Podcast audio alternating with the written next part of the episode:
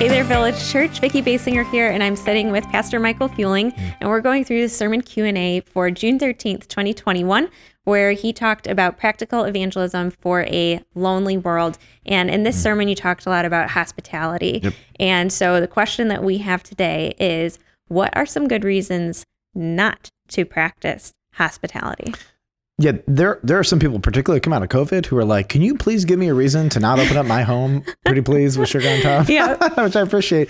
After the sermon, a couple of people came up and they're like, so what about? And because here's my list of objections. Right. In 1 Peter 4, he says, show hospitality without grumbling, you know? And it's interesting because I love how he anticipates that there is going to be a resistance to this, you know? And so I just am always amazed at how intuitive the authors of scripture were, as if they were inspired and filled with the Holy Spirit. Yep. You know, just the small, I mean, you know, just that little detail. So I just appreciate little things like that. And I'm going to be honest, and I don't think anybody's going to see this until well after the experience. But there is an experience in our family where there are people coming to our house. Now, we have people at our house all the time. So this is not like kind of like an open door. It is an open. Our home is like, I'll go all the time. And I was super resistant. And I mean, to the point where I've given my wife a pretty hard time about this one.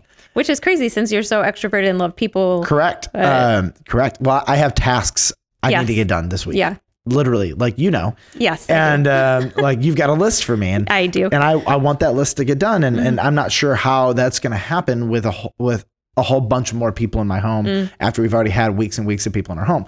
So, so I was preaching this message, and oh man, I was convicted. I was like, oh, you're so selfish.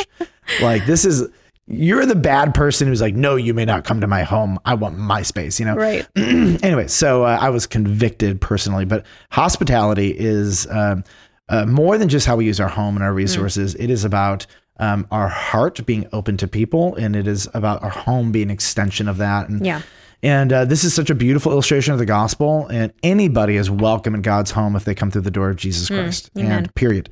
There is no exclusions, anybody. It doesn't matter how bad you've been. If you trust in Christ, you're welcome to sit at his table. So this is a great, beautiful illustration of the gospel. So we made a list of 6 big reasons why.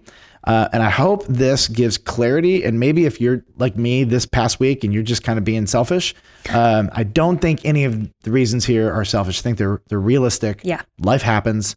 And so what's number one? Number one that we talked about was health. So maybe you just went through a surgery, or you have a major injury, or maybe it's a mental health issue recovering from something. So going through a season where your body or your mind is in that space where you either can't have people coming into your home. So my family went through this personally last year. Both my husband and I needed surgeries within 2 weeks of each other. You didn't want to have like a whole group of people over. And we didn't really want to be... You didn't want a missionary family staying with you for that week? I don't understand why. We didn't want to have people coming over very often. I mean, we were blessed with, you know, some help ourselves. But from a health standpoint, we couldn't open up our home. Totally. So there are issues of health, like chronic illness, severe mental health issues. I mean, when you think about like health, I mean, there's a lot of reasons. If you're in the middle of a schizophrenic bout, you know, like probably not going to have people over to your home. And so here's the second category, which is trauma. This is a broad category, but trauma would be an experience that sort of cripples your life, your normal experience of life. Traumas usually require quite a bit of time to recover from. And so a trauma might be like, if we're talking biblically speaking, it could be there has been a war and you and your family are refugees. That is a traumatic experience. Your spouse has died. That is a traumatic experience.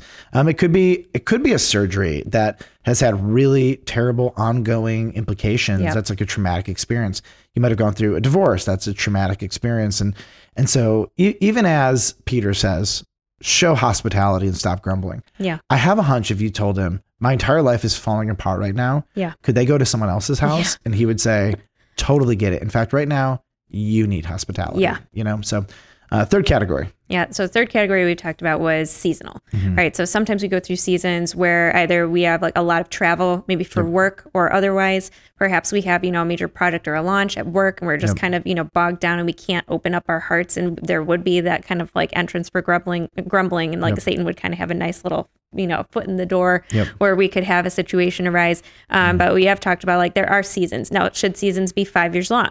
But it is kind of one of those things where there can be grace extended in certain seasons. Yeah, like if your job has a huge deadline and a project you've been working on for 2 years, and, or a merger or acquisition or something like that, that happens. It's a thing. It's interesting because when that happens, it's usually the husband or the wife who gets left doing all of the work. And if you have kids in your home at the same time and there's one, it's just a recipe. And so you have permission to say, this is literally a bad season and we're not going to be able to really give you our best.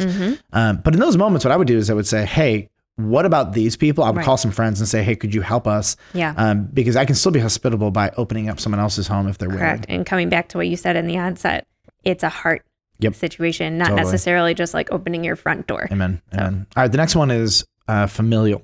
So you might have a child who screams all night long. And if you're going to have a missionary family come in and they're just never going to sleep, you might have a spouse who is not a believer or they're in a really bad season and they're just like, no, we don't like what I was this week with my wife, not an unbeliever, but just apparently not being hospitable and loving the grumble when I did have the margin for it, technically, I literally had to rebuke myself. I was like, Michael, you cannot get up and preach without repenting of that. And then, I mean, a spouse, if you have a spouse who is resistant, they're not going to hide it. And that's going to make the people in your home feel very much like they're an inconvenience. Yeah, and I think that we've all probably experienced something like that where you've walked into a situation and one of the two people, potentially if they're married, living there, one of them doesn't want you all there. Been there. All right. Number five. Number 5 is just EQ reasons. So maybe you've invited people over a lot or have extended yourself, in a hospitable manner, and people just keep saying no. So what about then, Michael? Is it me? Are you pushing back on me on this one? But it's one of those situations where, are you reading the room? Right? Do you know who you're talking to? Are you working with them in the way that they need the hospitality, right? It's not about you, right? Like if you want to have a giant, party in your backyard, but you're talking to people who don't like being in big crowds, don't like barbecue food, just kind of make sure that you are not thinking about yourself in this hospitality mode. You're thinking about the people on the other side. If you're taking in a refugee family or you want to, and you aren't asking the right questions, you aren't preparing for them, you're like, oh, I've made all of these things the way that I would like it.